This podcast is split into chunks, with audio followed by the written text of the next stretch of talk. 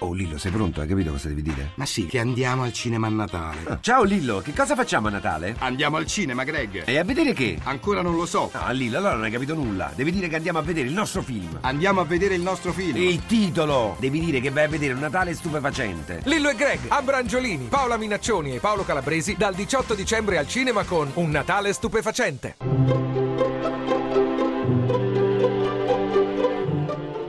Il pensiero del giorno.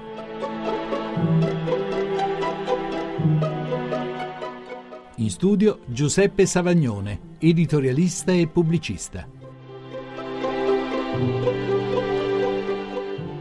È strano, ma nella nostra società nessuno educa più a pensare. Soprattutto colpisce la scarsa incisività in questo della scuola. A volte si ha l'impressione che essa insegni tutto tranne che a pensare. In classe, naturalmente con le dovute eccezioni, ci si limita a istruire, trasmettendo singoli saperi, conoscenze, al massimo metodologie. Per questo si insegue in modo prioritario lo svolgimento dei programmi, accumulando nozioni di cui all'alunno sfugge in molti casi il nesso con le altre che ha studiato e soprattutto con la sua esperienza della realtà.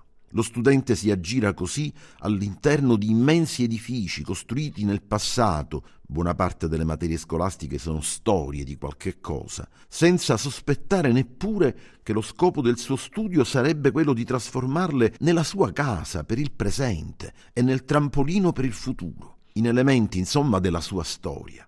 Questo sarebbe pensare. Così, quando esce dalla classe, al suono dell'ultima campana, si tuffa in cose più attinenti ai suoi reali interessi e a cinque ore di cultura senza vita della mattina seguono le otto o nove ore di vita senza cultura del resto della giornata. La trasmissione si può riascoltare e scaricare in podcast dal sito pensierodelgiorno.rai.it.